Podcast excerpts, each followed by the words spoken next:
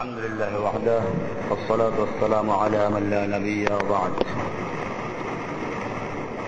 আমরা গত জুমাতে শেফহুল ওয়াকের উপর আলোচনা পেশ করছিলাম বলা হয়েছিল যে একজন দায়ী যখন দাওয়াতের কাজ করতে যাবে একজন মুসলিম যখন ইসলামের দাওয়াত দিতে যাবে তার ফেকহুল ওয়াকে সম্পর্কে জ্ঞান থাকা খুবই জরুরি।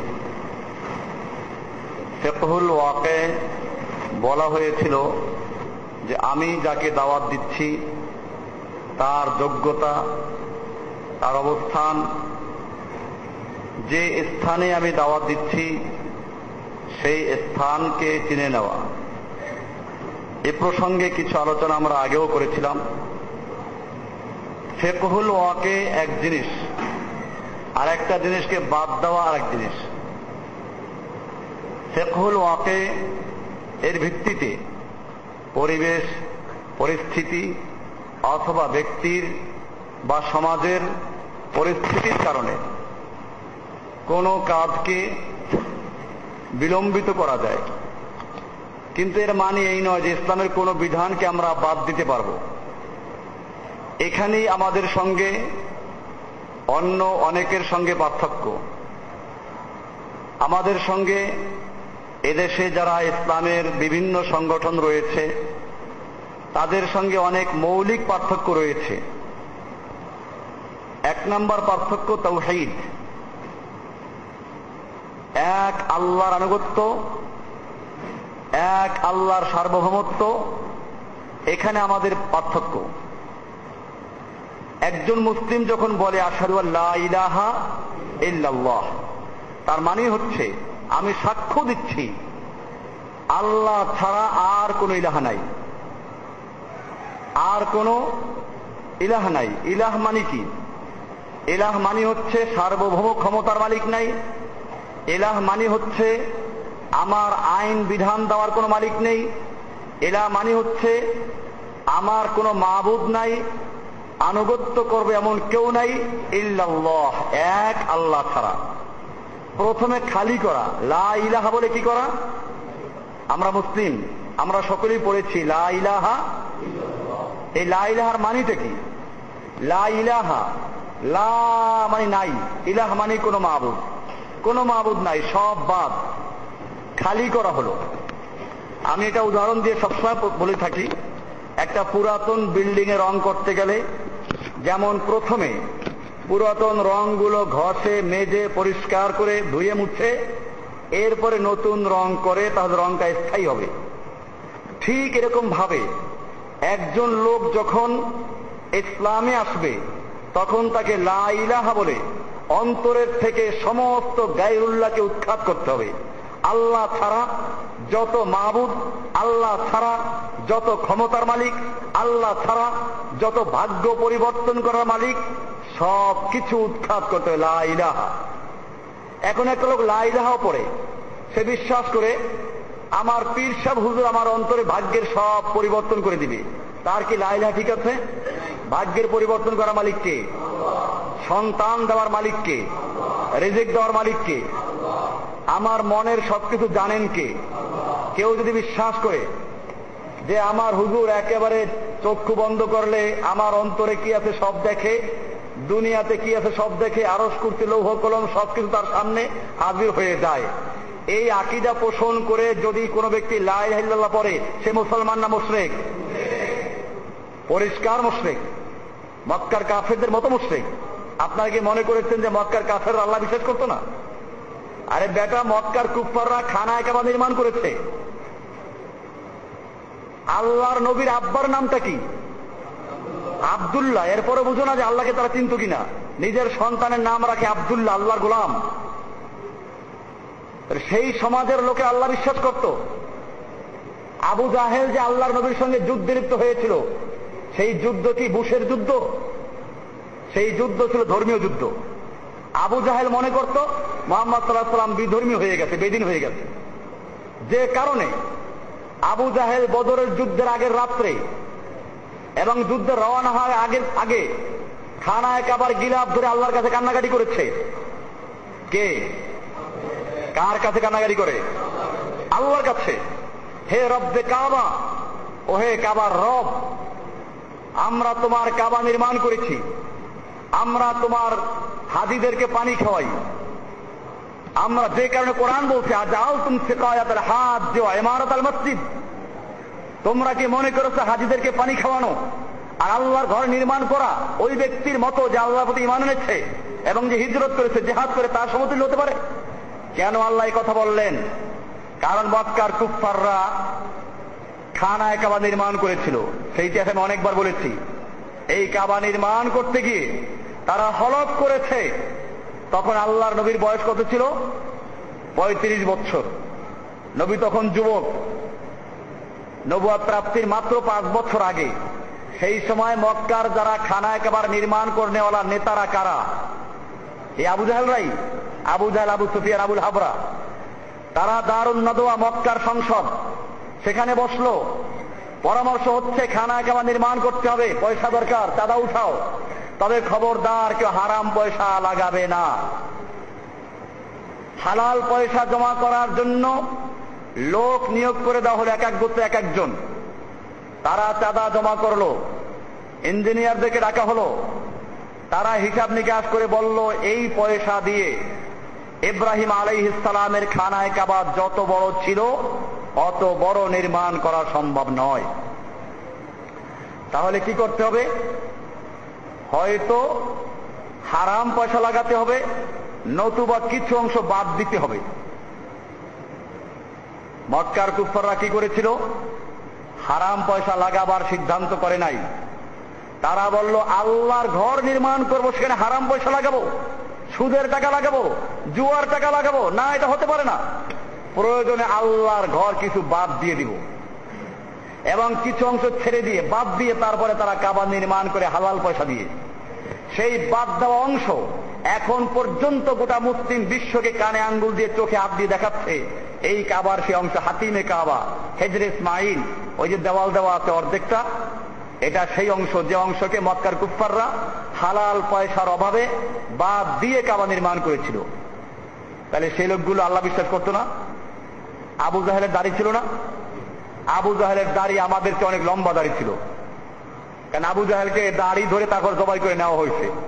তার দাড়ি ধরে নিতে হলে ছোট দাড়ির কারণ কাজ চলবে লম্বা লম্বা দাড়ি ছিল। পাগড়ি পরতো।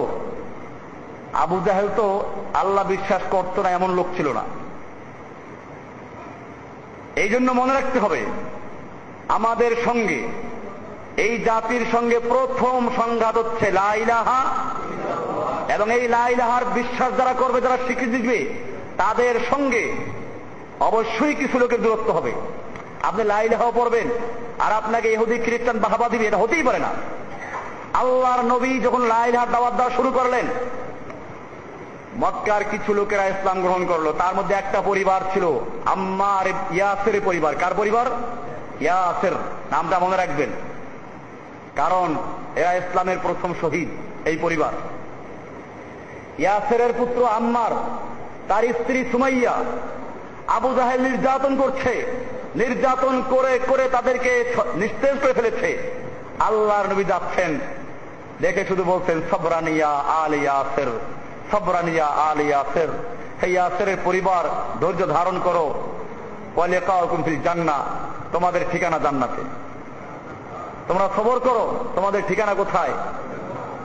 আল্লাহ নবী এতে করার কিছু ছিল না।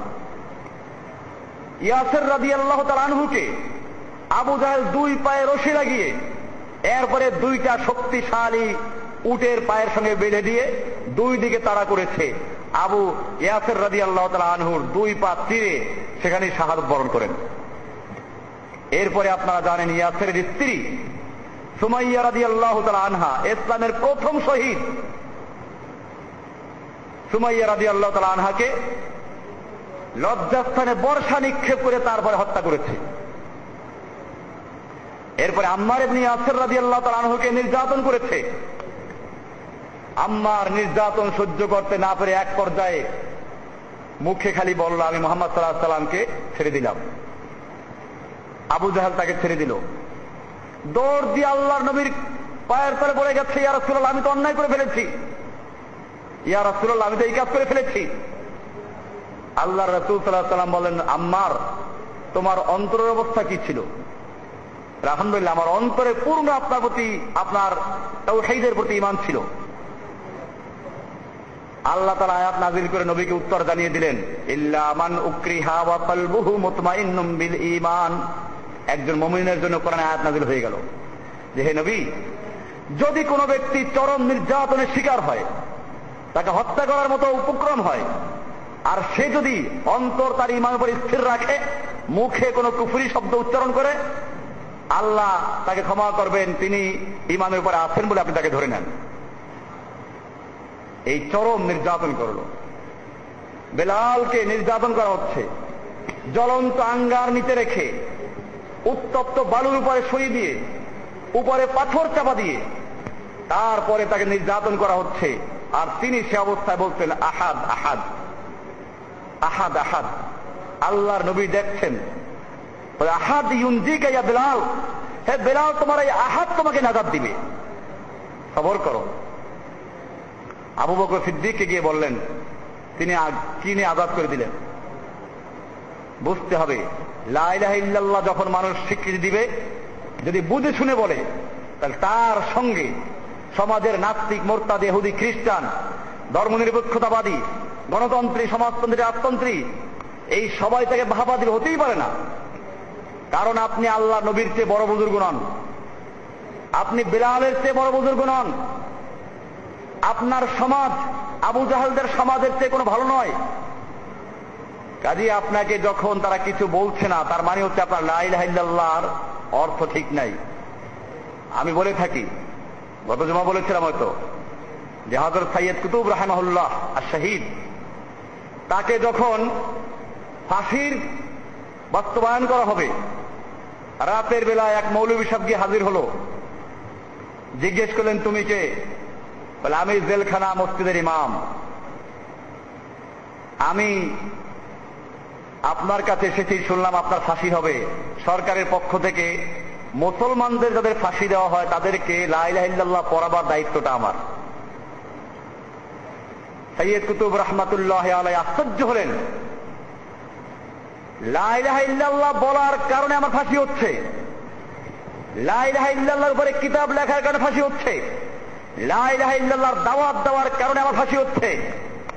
যে সরকার আমাকে লাইলাহিল্লাহ বলার অপরাধে ফাঁসি দিচ্ছে, আর সেই সরকার তোমাকে লাইলাহিল্লাহ পড়াবার জন্য পয়সা দিচ্ছে। আমার আশ্চর্য মনে হচ্ছে, আমার মনে হচ্ছে তোমার লাইলাহিল্লাহ আর আমার লাইলাহিল্লাহ এক নয়। তোমার লাইলাহিল্লাহ তাগুতের থেকে পয়সা দেয় আর আমার লাইলাহিল্লাহ তাগুতের পক্ষ থেকে ফাঁসিতে চড়ায়। বোঝা গেল লাইলাহিল্লাহ বুঝে শুনে পড়তে হবে। লাইলাহিল্লাহ আল্লাহ ছাড়া ইলাহা নেই। কোন হেদায়ত দেওয়ার মালিক নেই। কোন পীর হেদায়ত দিতে পারবে না। এখানে দুই দলের সঙ্গে আমাদের পার্থক্য হয়ে গেল। একদিকে যারা ধর্মনিরপেক্ষ, আল্লাহর সার্বভৌমত্বকে যারা অস্বীকার করে, আল্লাহর বিধানকে যারা অস্বীকার করে, আবার কিছু অংশে মানে কিছু অংশে মানে না, এদের থেকে আমরা আলাদা হয়ে গেলাম। লা ইলাহা আমরা বিশ্বাস করি সার্বভৌম ক্ষমতা মালিককে। বিধান দেওয়ার মালিককে। আল্লাহর বিধানের সঙ্গে যেই সমস্ত আইনের সংঘর্ষ হবে, একজন মুসলিম আল্লাহর আইনকে মানবে, আল্লাহর আইনের সঙ্গে সাংঘর্ষিক যত আইন সব বাতিল করবে। এইটা যারা যারা বিশ্বাস করবে তারা মুসলিম। আর যারা এটা বিশ্বাস করবে না, তারা কি নয়? মুসলিম নয়। লাইল্লাহ যারা পড়বে, তারা বিশ্বাস করবে। মাদারে শ্রদ্ধা করা যাবে না মাদার আবার দেওয়ার ক্ষমতা নেই। কোন পীরের ক্ষমতা নেই, হেদায়ত দেওয়ার, পীরের ক্ষমতা নেই, গায়েব জানার। এই বিশ্বাস যারা করে, তারাও আমাদের থেকে আলাদা হয়ে গেল। এরপরে আমাদের মনে রাখতে হবে, অনেক ইসলামিক দল আছে। সেই দলগুলো লাইলেহার দাওয়াত দেয়। ইসলাম কায়েম করতে চায়। তাদের সঙ্গে আমাদের পার্থক্য কোথায়? সেখানেও মনে রাখতে হবে। কুফুরি মতবাদ দিয়ে বা কুফুরির তরিকায় ইসলাম কায়েম করার স্বপ্ন দেখা অসম্ভব। একদিকে আমি ঘোষণা করব আলিয়ম আকমাল তুলকুম দিন আকুম ইসলাম একটা পরিপূর্ণ দিন। আর একদিকে সেই দিন কায়েম করার জন্য এহুদি খ্রিস্টানদের আবিষ্কৃত গণতান্ত্রিক পদ্ধতি অবলম্বন করবে হতে পারে না। কাজে এই কারণে আমাদের থেকে অনেক আলাদা হয়ে গেছে। আমরা তাদের থেকে পৃথক। এরপরে যারা আবার দিন কায়েমের জন্য আল্লাহ রসুলের পদ্ধতি অবলম্বন করতে চায়, তাদের মধ্যেও অনেকে বলে যে এই মুহূর্তে আমাদের কোনো শক্তি নাই, কেমনে কি করব? রাসুলের পদ্ধতি অনুসরণ করতে গেলে আমাদের কি আছে? আমরা তাদেরকে বলতে চাই, ফেকহুল ওয়াকে এই জন্য আছে ফেকহুল ওয়াকে আমরা দিনকে পূর্ণাঙ্গ মনে করি, বিশ্বাস করব। যে দিনের মধ্যে সালাত আছে, সিয়াম আছে, হজ আছে জাকাত আছে, সব বিশ্বাস করতে হবে। হ্যাঁ প্রস্তুতির জন্য কোন জিনিসকে আমি বাস্তবায়ন করতে পারছি না। আমাকে প্রশিক্ষণ নিতে তৈরি হতে হবে। কিন্তু আমি বলব যে এটা বাদ। এটা এখন রোহিত, আমি মক্কার জীবনে ফিরে গেছি।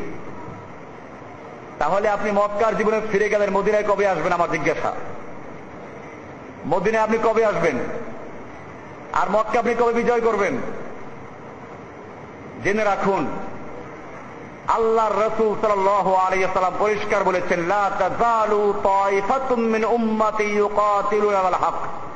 আবু দাউদ এবং মুসলিমের সহি হাদিস, আমার উম্মতের একটা দল কেয়ামত পর্যন্ত আল্লাহর রাস্তায় লড়াই করতে থাকবে। যারা কারও পরোয়া করবে না, কে তাদের সাহায্য করল, কে সাহায্য করল না, এই পরোয়া তারা করবে না। আর এক হাদিস আল্লাহ রসুল বলেছেন আল জিহাদ মাদিন ইলা ইয়াউমিল কিয়ামা। জেহাদ কেয়ামত পর্যন্ত অব্যাহত থাকবে। আর এক হাদিসে বলেছেন আল জেহাদ মাদিন মুজবাসানি আল্লাহ তাআলা, ইলা আন ইউকাতিল আখির হাদিল উম্মাত দাজ্জাল, লা ইবতিলহু জাওরু জায়র ওয়ালা আদলু আদিল। যেদিন থেকে আল্লাহ রাব্বুল আলামিন আমাকে জেহাদের হুকুম দিয়ে প্রেরণ করেছেন, সেই দিন থেকে জেহাদ শুরু হয়েছে। এবং দাজ্জালকে হত্যা করা পর্যন্ত জেহাদ চলতে থাকবে। এটাকে কোনো জালেমের জুলুম? কোন অত্যাচারী অত্যাচার? এবং কোন ন্যায়পরায়ণ ব্যক্তির ন্যায় পরায়ণতাকে বাদ দিতে পারবে না। প্রত্যেকটা সই কাজী যারা বলে যে জেহাদ আমাদের দরকার নেই, আমরা দিন কায়েম করব এখন, মক্কার জীবনে ফিরে গিয়ে। এরাও গুমরাহের মধ্যে আছে। এই জন্য মনে রাখতে হবে আল্লাহ রাসুল সাল্লাহ সাল্লাম সেই জন্যই বলেছেন বাদা আল ইসলাম গরিবান আপনি বলবেন যে এরকম লোক কতজন, তার জবাব এটা। মুসলিমের সই হাদিস। আল্লাহ রসুল সাল্লাম বলেছেন, ইসলাম শুরু হয়েছে গরিব মানে অপরিচিত অবস্থায়। গরিব মানে মুসাফের, গরিব মানে পথিক, যাকে কেউ চিনে না। আপনি ঢাকা শহরে নতুন আসবেন আপনার কোনো আত্মীয় স্বজন নাই বন্ধু বান্ধব নেই, কেউ আপনাকে চিনে না। আল্লাহ রাসুল সাল্লাম বলছেন যে ইসলাম এরকম গরিব অবস্থায় অপরিচিত অবস্থা শুরু হয়েছে। এরপরে বলছেন বাদা গরিবান। এবং অচিরেই ইসলাম আবার সে অবস্থায় ফিরে যাবে যেরকম শুরু হয়েছিল অপরিচিত অবস্থায়। আমরা দেখতে পাচ্ছি এখন, ইসলামের সেই আদর্শ কোথায়? যে ইসলাম সাহাবায় কেরামদের ছিল। সাহাবায় কেরামদের ইসলামের মধ্যে আলাদা কোনো সংবিধান ছিল না। সাহাবায় কেরামদের ইসলামের মধ্যে আদালতে এক ইসলাম, সংবিধানের বাইরে আর এক ইসলাম, মসজিদ এক ইসলাম এরকম ছিল না। সাহাবায় কেরামদের ইসলামের কেন্দ্রবিন্দু ছিল মসজিদ, আদালত ছিল মসজিদ, মেহমানখানা ছিল মসজিদ মসজিদ, রাষ্ট্রভবন, গণভবন সব ছিল মসজিদ কেন্দ্রিক। এখান থেকে আলাদা হয়ে যায় নাই। সাহাবায় কেরামদের ইসলামের কোন তরিকা ছিল না, সৃষ্টিয়া তরিকা ছিল না কাদিয়া তরিকা ছিল না, নকশাবন্দিয়া, মুজাদ্দিদিয়া, এই দেশে কত তরিকা? সাহাবায় কেরামদের বিশ্বাস ছিল না। কোন ব্যক্তি খাদা বাবা, কোন ব্যক্তি গাদা বাবা, কোন ব্যক্তি ল্যাংটা বাবা, কোন ব্যক্তি গন্ধে বক্স, কোন ব্যক্তি আতা বক্স, কোন ব্যক্তি গরিব নেওয়াজ, এইগুলো সব সিরিকি, গাউসুল আজম। মানুষ কখনো গাউসুল আজম হতে পারে না। মহাকালীতে ঢুকলে গুলশানে যাওয়ার পথে দেখবেন বাম পাশে একটা মসজিদ আছে। নাম কি? গাউসুল আজম মসজিদ। গাউস মানে ত্রাণকর্তা, বিবাদে উদ্ধারকারী। আল আজম মানে সবচেয়ে বড়, সবচেয়ে মহান। সবচেয়ে মহান ত্রাণকর্তা কে? ওখানে লেখা আছে গাউসুল আজম আব্দুল কাদের জিলানি। মুসলমান না মুশরেক? বলতে ভয় লাগে। পরিষ্কার হতে হবে। মোশরেককে মোশরেক বলা ইমানের দাবি। এটা ক্লিয়ার হতে হবে। যেই মুসলমান বিশ্বাস করে, কোন মানুষ গাউসুল আজম যেই মুসলমান বিশ্বাস করে, কোন মানুষ খাজা নওয়াজ, গরিব নওয়াজ, বান্দা নওয়াজ, আতা বক্স, গঞ্জে বক্স, সব দিয়ে দেয় মানুষকে, সেই ব্যক্তি মুসলিম না মুশরেক? পরিষ্কার মুশরেক। কাজে মনে রাখতে হবে, মুশরেকদের চিনতে হবে।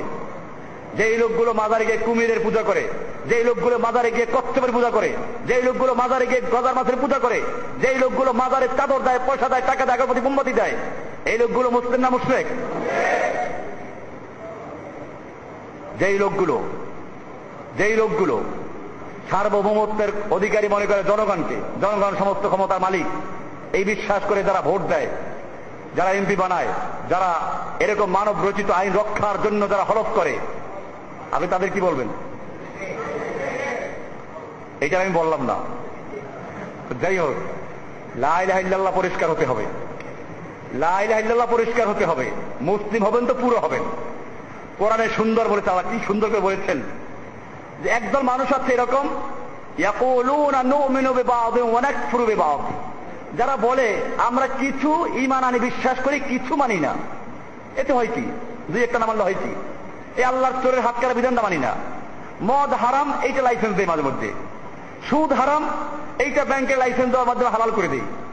জেনারেল বিচার হারাম এটা প্রতিতলা লাইসেন্স দিয়ে আমরা হালাল করে দিই। এতে কি ইমান যায়? একদল আছে, নামাজ না পড়লে কি হবে? ইমান ঠিক আছে। এরাও চিন্তা করে, মদের লাইসেন্স দিলে কি হবে? ইমান ঠিক আছে। সুদ খাইলে কি হবে? ইমান ঠিক আছে? ঘুষ খাইলে কি ইমান ঠিক আছে? আল্লাহর আইন সদুদুল্লাহ না মানলে কি ইমান ঠিক আছে? আপনি কি সাথে একমত? আল্লাহ কোরআনে কি বলছেন শুনুন? সুরায় নেসার একশো পঞ্চাশ এবং এগারো নম্বর আয়াত। যারা বলে, কিছু মানবো কিছু মানবো না।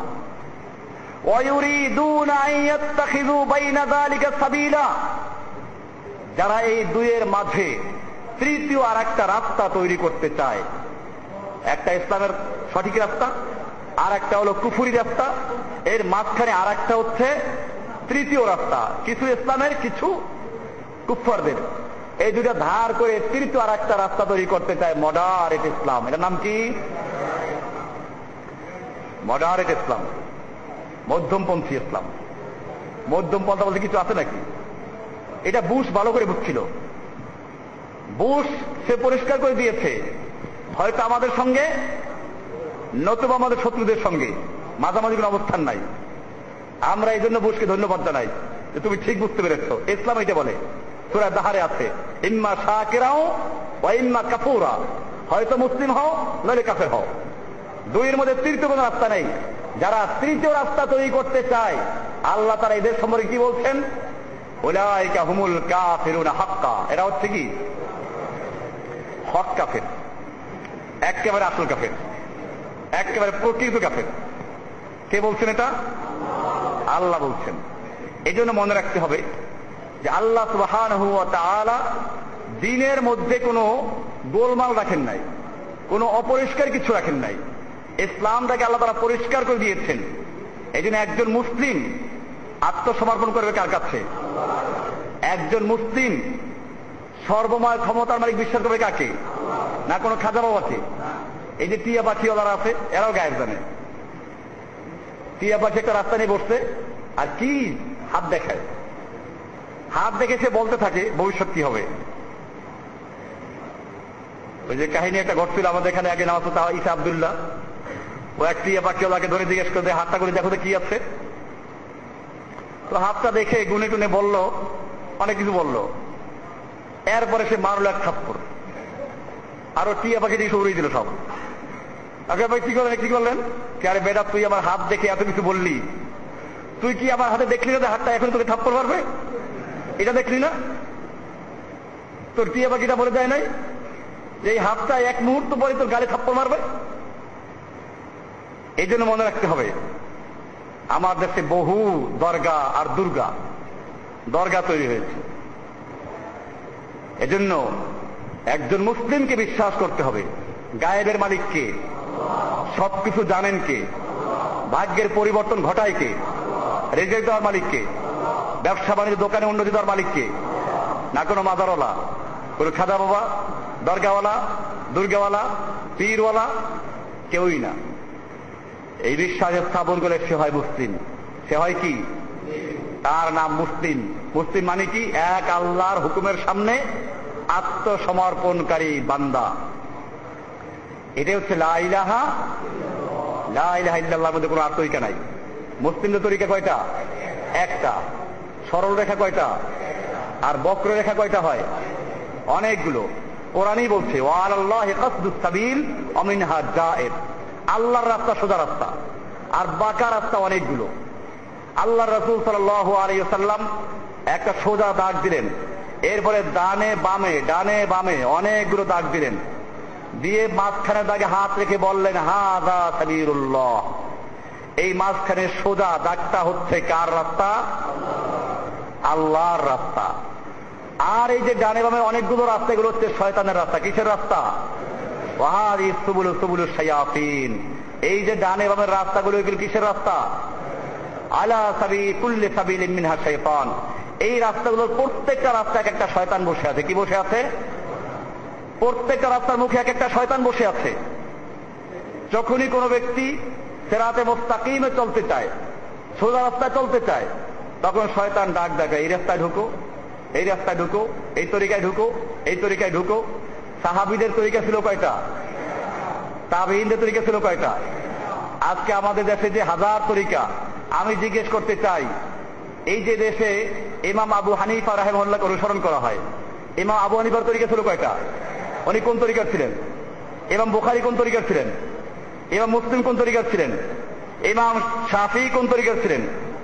ফেকহি মাস্তার ক্ষেত্রে তারা ইখতলাফ করেছেন, যে তারা এই সমস্ত কোন তরিকার মধ্যে ছিলেন না। এই জন্য মনে রাখতে হবে আমাদের মুসলিমদের আকিদা বিশ্বাসের মধ্যে অনেকগুলো মাকড়, সার, জ্বালা ঢুকেছে। শয়তানের অনেক তরিকা ঢুকে গেছে। এই সব তরিকাগুলো বর্জন করে আমাদের একটা তরিকা আছে, সেই তরিকার নাম কি? রাসুলের তরিকা। কার তরিকা? রাসুলের তরিকা। আমরা সেই আদর্শ রাসুলের শিক্ষা। আজকে মুসলিমরা আকিদার ক্ষেত্রে যেমন এতিম, এরকম সব ক্ষেত্রে এতিম। আজকে এহুদি খ্রিস্টান আমাদের দেশ দখল করতেছে। সুকৌশলে। আপনারা জানেন যে পাহাড়ে, পর্বতে যারা বসবাস করে, এরা এক মুঠ গমের জন্য, পাঁচটা টাকার জন্য তারা যে কোনো কাজ করতে পারে। ইসলামের এই কাজগুলো ছিল। আল্লাহ রাসুল সাল্লাম গরিবদের সাহায্য করেছেন। এরকম ভাবে অসহায় মানুষদের সাহায্য করেছেন। আজকে খ্রিস্টানরা ওখানে গিয়ে ওই সব এলাকায় গিয়ে সাহায্য করছে। হাসপাতাল নির্মাণ করছে। এরপর যখন দেখে যে তাদের ধর্মীয় একজন আলেম, খ্রিস্টানদের একজন আলেম, সে ওখানে বসে একজন রুগীর সেবা করছে, একজন রুগীর পেটে পীড়া হয়েছে, তার পায়খানা পরিষ্কার করছে একজন আলেম। তখন ওই লোকটাকে আর কিছু বলা লাগে না, সে আসতে কোথায় যায়? খ্রিস্টানদের কাছে যায়। আমাকে একজনে বলল যে সে পাহাড়ি অঞ্চলে গেছে, এখানে একটা মসজিদ ছিল। মসজিদের একটা লেট্রিন আছে, লেট্রিন। ওর পায়খানার বেগ হলো সকালে গিয়ে নামছে। সারা রাত্র গাড়িতে মসজিদের ইমাম সাহেব নাক টেনে ঘুমাচ্ছে সকালবেলা ফজর পরে। তো দরজা নাক করে বলল, আমার একটু বাথরুমের চাবিটা দরকার। ইমাম সাহেব চাবি দিল না। এটা ফলো করছে এক খ্রিস্টান। ফলো করে তাকে ডাক দিল, যা আমাদের এখানে আছে। সে তার চার্জে নিয়ে তারপরে তাকে বাথরুমে নিয়ে পরিষ্কার তারপরে আরও যা তাকে পানি পানি সব আগাই দিল। আজকে আমাদের মনে রাখতে হবে, ইমাম সাহেবের ভূমিকা কি হলো? আর ওই লোকটার ভূমিকা কি হলো? আমি যদি কোনো বিশ্বস্ত লোকের থেকে না জানতাম, বিশ্বাস করতাম না। কিন্তু দেখি যে আমরাও একটু সমস্যা করি। সফরে থাকি তো। এই সমস্যা অনেক সময় আমরাও পড়ি। তো যাই হোক, আমাদের মনে রাখতে হবে, আপনি যতই চেষ্টা করেন ইসলামের কথা বলেন, বাস্তবে যদি আপনি ময়দানে কাজ না করেন, আপনার ইসলামের দাওয়াত পূর্ণ হবে না। আজকে আমি বললাম যে খ্রিস্টানদের সাহায্য নিয়েন না আপনি। লোকেরা বলো, আমাকে সাহায্য করো। আপনি জাকাতের টাকা দিলে শাড়ি দিয়ে শেষ এতে ওই লোকটার উপকার কি হলো? পাতলা একটা শাড়ি। আর ওই শাড়ি আনার জন্য পায়ের নিচে পড়ে লোক মারা গেল। এই কি জাকাতের অর্থ? আমি এটা এভাবে বলি, একটা কুয়ার পানি নষ্ট, দূষিত পানি। আপনি এখানে দাঁড়িয়ে বললেন যে পানি দূষিত পানি দূষিত, কেউ খাইবে না। তৃষ্ণার্ত লোকেরা কাতর হয়ে এসে পানি পান করার চেষ্টা করছে। আপনাকে বলল, ঠিক আছে, পরিষ্কার পানি দাও, আমরা এটা খাব না। আপনি বলেন, পরিষ্কার পানি দেওয়ার ব্যবস্থা নেই, তবে এইটা খেয়েও না। তখন লোকদের সংখ্যা আরও আস্তে আস্তে ভারী হতে লাগল। শেষ পর্যন্ত ওরা দেখে যে পানির তৃষ্ণায় কলিজা শুকিয়ে যাচ্ছে। ওরা ওই লোকটাকে লাথি মেরে ফেলে দিয়ে দূষিত পানি পান করবে। এদেশে যখন, গ্রামে, গঞ্জে, পাহাড়ে, পর্বতে, এদের কাছে আমরা জাকাত ভিত্তিক অর্থ ব্যবস্থা চালু করে এদের সাহায্যের জন্য এগিয়ে যাচ্ছি না। এদের কাছে দাওয়াত নিয়ে যাচ্ছি না। ওরা তখন খ্রিস্টানদেরকে পায়, এনজিওদেরকে পায়, ওদের সাহায্য নিয়ে আস্তে আস্তে খ্রিস্টান হচ্ছে। আমি দেখেছি, গারো পাহাড় অঞ্চলে গিয়েছিলাম মোমিন সাহিদ সেখানে ওরা বলল, কিছু লোকেরা বলল যে এই গারোদের আগে শরীর থেকে গন্ধ আসতো। এক, তারা ফেরাফেরা কাপড় পরিধান করত। তারা হেঁটে চলতো। এখন তাদের গায়ে থেকে সেন্টের ঘেরান আসে। তারা এখন দামি দামি শাড়ি পরে। ওরা এখন মেয়েরা হুন্ডা চালায়। কোথেকে পেল? এনজিও খ্রিস্টান ওদেরকে সাহায্য করছে এভাবে। উদ্দেশ্য একটাই, ইন্দোনেশিয়ায় যেরকম ভাবে পূর্ব তিমুরকে টার্গেট করে তারা কাজ করেছে, ঠিক তেমনি ভাবে বাংলাদেশকেও তারা টার্গেট করে কাজ করছে। ইন্দোনেশিয়ার পূর্ব তিমুর মুসলমানদের দেশ, সেখানে আপনারা জানেন তারা খ্রিস্টান রাজ্য বানিয়েছে। এবং সেই খ্রিস্টানদের পতাকা উদ্দিন করেছে, সেখানে স্বাধীনতা ঘোষণা করেছে একজন মুসলমান নাম নামদারি জাতিসংঘের মহাসচিব। নামটি কাফিয়ান নান এরকম ভাবে বাংলাদেশকেও টার্গেট করা আছে। আজকে যে বাংলাদেশকে প্রস্তাব করা হচ্ছে, এটা সরকারকে বিপদে ফেলা। কারণ একদিকে তুমি কোথায় যাইবা? যদি সরকার এদের দাবি মেনে সাহায্য এখানে সৈন্য পাঠায়, জনগণ এদের বিরুদ্ধে যাবে। এটা ওরা ভালো করেই জানে। ওরা বাংলাদেশকে চিনে না, এমন কথা নয় কিন্তু। বাংলাদেশকে চিনে এদেশের মানুষ ইমান জানে। আজকে তো আমি মনে করি তিন লক্ষ মসজিদের মেম্বার থেকে এর বিরুদ্ধে বক্তৃতা হয়েছে, জানি না কি হয়েছে। হওয়া উচিত। তো তিন লক্ষ মসজিদ থেকে আজকে এর বিরুদ্ধে বক্তব্য হবে, বা হয়েছে। এরকম ভাবে তিন লক্ষ মসজিদের থেকে মুসল্লিরা এটা উদ্বুদ্ধ হয়েছে। এরপরে যদি এরকম সিদ্ধান্ত হয়, তাহলে রাজপথে মানুষ আন্দোলন করবে। ওরা ভালো করেই জানে। সেই সুযোগে আবার দেশের বিরোধী পার্টি দ্বারা তারা একত্র হবে। কারণ আন্দোলন তো সবাই চায়। তখন দেখবেন যে মার্শাল দেশের ওই যে বা খুচরা যে দলগুলো আছে, ওই বিএনপি বলেন অবক্তম বলেন সবাই সে কি করবে? এটা বাতাস দিবে। এরকম একটা গন্ডগোল শুরু হবে। সেই গন্ডগোল শুরু হয়ে তারপরে মারামারি করবে নিজেরা, তখন ওরা আসবে আমরা তোমাদের সাহায্য করব। আমাদের সৈন্য দিয়ে সাহায্য করব। মূলত এইভাবে ঢোকার জন্য একটা রাস্তা পরিষ্কার করা। আর যদি বাংলাদেশ সরকার সৈন্য না পাঠায়, কি হবে তাহলে? সরকারকে ওরা তালিকা তৈরি করল যে, আমাদের সাথে না, আমাদের বাইরে। এরপরে আস্তে আস্তে সুদূর প্রসারী পরিকল্পনা এদের বিরুদ্ধে। এই দেশের বিরুদ্ধে চক্রান্ত চলবে। এরপরে আমাদের মনে রাখতে হবে, যে এহুদি খ্রিস্টানরা যুগে যুগে চক্রান্ত করেছে, আল্লাহ তালা ওদের চক্রান্তকে মাকড়, সার, জালের মতো ভেঙে দিয়েছে। মুসলমানদের একটা কাজ করতে হবে, তা হচ্ছে ইসলামের উপরে পূর্ণভাবে তাদের ফিরে আসতে হবে। ইসলামের সঠিক শিক্ষা অর্জন করতে হবে। ইসলামের যে কাজগুলো, সেগুলো করতে হবে। সেই কাজগুলো যদি আমরা করতে পারি, সাকিদা রাখতে পারি, তাহলে ইনশাআল্লাহ যে আল্লাহ তালা বদরের যুদ্ধে আল্লাহর নবীকে সাহায্য করেছেন, সে আল্লাহ এখন জীবিত আছেন কিনা? যে আল্লাহ তারা হোনাইনের যুদ্ধে আল্লাহর নবীকে সাহায্য করেছেন, সে আল্লাহ জীবিত আছেন কিনা? যে আল্লাহ তালা যুগে যুগে ইসলামকে সাহায্য করেছেন, সে আল্লাহ জীবিত আছেন না? ইনশাআল্লাহ যিনি সাহায্য করবেন, আমাদের মনে রাখতে হবে সেজন্য এলেম অর্জন করতে হবে। সে এলেমটা হবে তাও ভিত্তিক। কি ভিত্তিক? তাও ভিত্তিক সেরেক বেদাত মুক্ত হতে হবে। সেই এলেমের মধ্যে কোনো খাজা বাবা, গাজা বাবা, পীর বাবা, ল্যাংটা বাবার কোনো মিশ্রণ থাকতে পারবে না। স্বচ্ছ, পরিষ্কার ইমান অর্জন করতে হবে। এরপরে ইসলামের যে বিধানগুলো সেগুলো বাস্তবায়ন করতে হবে।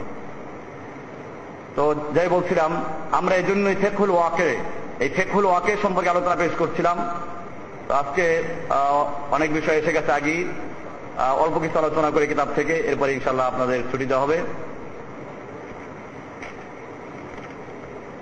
ফেকুল ওয়াকে বলা হয়েছিল যে কাজ করতে গিয়ে মানুষের অবস্থা, সময়ের দিকে লক্ষ্য রাখা এরকম ভাবে যে পরিবেশে আমি দাওয়াতের কাজ করছি, তাদের দিকে লক্ষ্য রাখা এই বিষয়টাকেই বলা হয় ফেকুল ওয়াকে মানে বাস্তবতা উপলব্ধি করা। এখানে আমরা দেখতে পাচ্ছি কান গানায়েম আল্লাহ রসুল সাল আলিয়াল্লাম যখন গনিমাতের মাল ভাগ করতেন তখন কিছু লোকদেরকে গনিমাতের মালের অংশ দিতেন। কেন? তালিফ আনলে কুলুবিহীন ওদের চিত্তাকর্ষণের জন্য। মানে ওদেরকে ইসলামের দিকে আকৃষ্ট করার জন্য। কিছু কাফেররাও ছিল। এদেরকে গনিমতের মালের থেকে একটা অংশ দিতেন।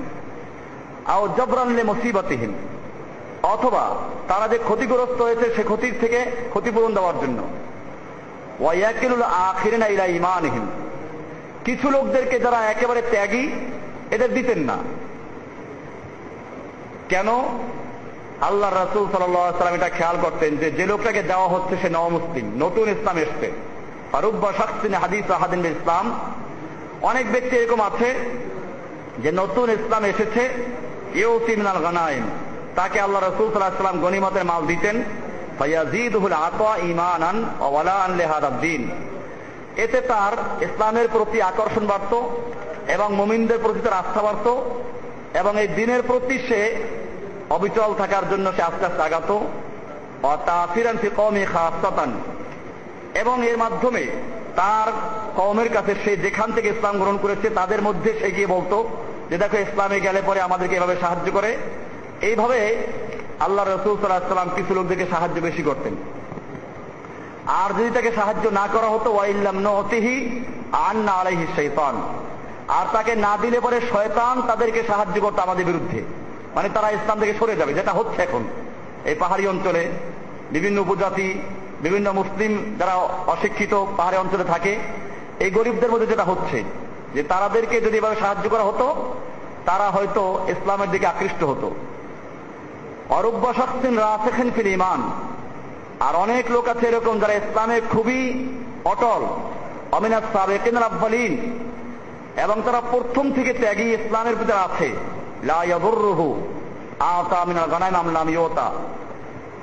এদেরকে গনিমতের মাল দেওয়া হলো কি হলো না, এদিকে তারা কোনো পরোয়া করত না।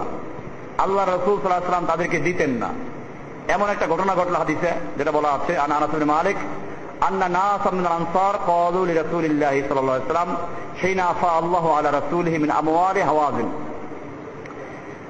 যে যখন হাওয়াজেন হোনাইনের যুদ্ধে আল্লাহ রসুলকে আল্লাহ তারা অনেক গনিমতের মাল দিলেন, সেই মাল বন্টনের ক্ষেত্রে আল্লাহ তারা আল্লাহ রসুল সাল্লাহ সাল্লাম বন্টন করতে গিয়ে মক্কার কিছু কোরাইশের কিছু লোকদেরকে দিলেন। আফা আফা তাতে কাইয়তি রেজাল আমিন কোরাইশিন। কোরাইশের কিছু লোকদেরকে, কোরাইশ বংশের মক্কার কিছু লোকদেরকে দিতে লাগলেন। আল মিয়াত আমিন আল ইবিল। একশো একশো উঠ দিতে আরম্ভ করলেন। একশো উঠ ফাকলু, মদিনার আনসারি সাহাবিরা দেখেন যে আমাদেরকে কি দিবে? সবই তো দেওয়া হচ্ছে। ওনারা বললেন, ইয়াগফিরুল্লাহ রাসূলিল্লাহ সাল্লাল্লাহু আল্লাহ তালা তার রাসুলকে ক্ষমা করে দিন। ইউতি কুরাইশান, আমাদেরকে দিচ্ছে না, অথচ কুরাইশদেরকে দিচ্ছে। ওয়াইয়াদা ওনা আমাদেরকে দিচ্ছে না। অথয়ুফুনা তাকতুরমিন দিমাইহিন অথচ আমাদের তরবারিগুলোর থেকে এখনও ওদের রক্ত ধরছে কারণ মক্কা বিজয় হলো কয়েকদিন আগে এরপরে এই যুদ্ধটা হয়েছিল, কয়েকদিন পরেই। তো ওদের রক্তে আমাদের তরবারি এখনও ভেজা, আর আমাদেরকে না দিয়ে ওদেরকে দিচ্ছেন। আল্লাহ রসুল সাল্লাম কি বললেন? ইন্নিলা ওতি আর রজুলা সাহাবিদের এই কথাগুলো, আনসারিদের এই কথাগুলো আল্লাহ রসুলের কানে আসলো।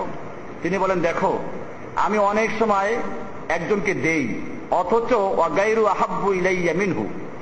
আমার কাছে তার চেয়ে যাকে দেই নাই, সে আমার কাছে অনেক প্রিয়, বেশি প্রিয়। কেন তাকে দিচ্ছি?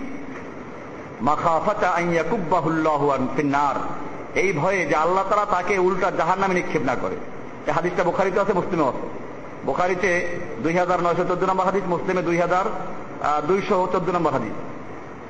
এভাবে আল্লাহ রাসুল সাল্লাম বললেন যে, আমি এভাবে কিছু লোককে দেই, কিছু লোককে দেই না। আল্লাহ রসুল জমা করলেন। ফকর ইন্না কোরাইশ হাদিস হাদিন বে জাহিলিয়াতিন অমুসিবতিন যে কোরাইশরা নতুন ইসলাম গ্রহণ করেছে, ওরা এই কয়েকদিন আগে জাহিলিয়াতের মধ্যে ছিল। তারা বিপদগ্রস্ত। ওয়াইন্নি আরত্তা নুজবেরাহুম আতা আল্লাফাহুম আমি চাচ্ছি তাদেরকে এই ক্ষতিপূরণটা দিতে এবং তাদেরকে ইসলামের দিকে আরও আকৃষ্ট করতে। আমা তার দাও না তোমরা কি চাও না যে আইনিয়ার দেওয়ান নাজ বিদুনিয়া অত্যার যেও না বেরসুল্লাহ বইতেকুম যে মানুষেরা এই বকরি, ভেড়া, দুম্বা, ছাগল উঠ নিয়ে চলে যাক, আর তোমরা আল্লাহর রসুলকে নিয়ে তোমাদের ঘরে ফিরবে? কি কথা? মোদের আনসারদেরকে বলছেন যে লোকেরা এই গনিমতের মাল, উট বেড়া বকরি, দুম্বা নিয়ে চলে যাবে, আর তোমরা আল্লাহ রসুলকে নিয়ে ঘরে ফিরবে। এতে কি তোমরা সন্তুষ্ট নও? কলু বালা আনসারে বলে, অবশ্যই রসুল্লাহ আমরা এটাকেই অগ্রাধিকার দিচ্ছি। এরপর আল্লাহ রসুল বললেন কলু লাউসালাকান্নাসুয়াদিয়ান যদি গোটা পৃথিবীর মানুষ একটা রাস্তা ধরে সালাকাতিল আনসার ও শেয়াবান আর মদিনার আনসার, তোমরা আর একটা রাস্তায় চলো। আনসার তাহলে আমি আনসাররা যে রাস্তায় চলবে, সেই রাস্তা গ্রহণ করব। এইভাবে আল্লাহ রসুল পরিষ্কার করে দিলেন। এই জন্য এ হাদিস থেকে পরিষ্কার হলো যে আল্লাহ রসুল সাল্লাহ সাল্লাম এখানে লোকদেরকে খেয়াল করতেন যে কে কোন স্তরের লোক। এরকম সামনে আরও কিছু আসবে যে আল্লাহ রসুল সাল্লাহ মানুষের আকল এবং জ্ঞান বুঝে তারপরে তাদেরকে এলেম বিতরণ করতেন। তো আমরা সেই বিষয়গুলো ইনশাল্লাহ দাওয়াতের ক্ষেত্রে কাজগুলো করব। আর নিয়মিত আমরা শুক্রবার দিনটাকে এই ক্লাস, আমি ইনশাল্লাহ এখানে আরও অনেক গুরুত্বপূর্ণ ক্লাস করার ইচ্ছা করছি। যেহেতু এটা প্রাথমিক এই জন্য আমরা ইনশাল্লাহ উসুলে তাকফির, উসুলে কাওয়াইদুল ইমান এগুলো এখানে আলোচনা করার ইচ্ছা আছে। তো ঠিক মতো থাকলে আপনারা ইনশাল্লাহ অনেক রেম অর্জন করতে পারবেন। আল্লাহ সুবাহান আমাদের সকলকে বিষয়গুলিকে বুঝার এবং আমল করার প্রতীক দান করেন।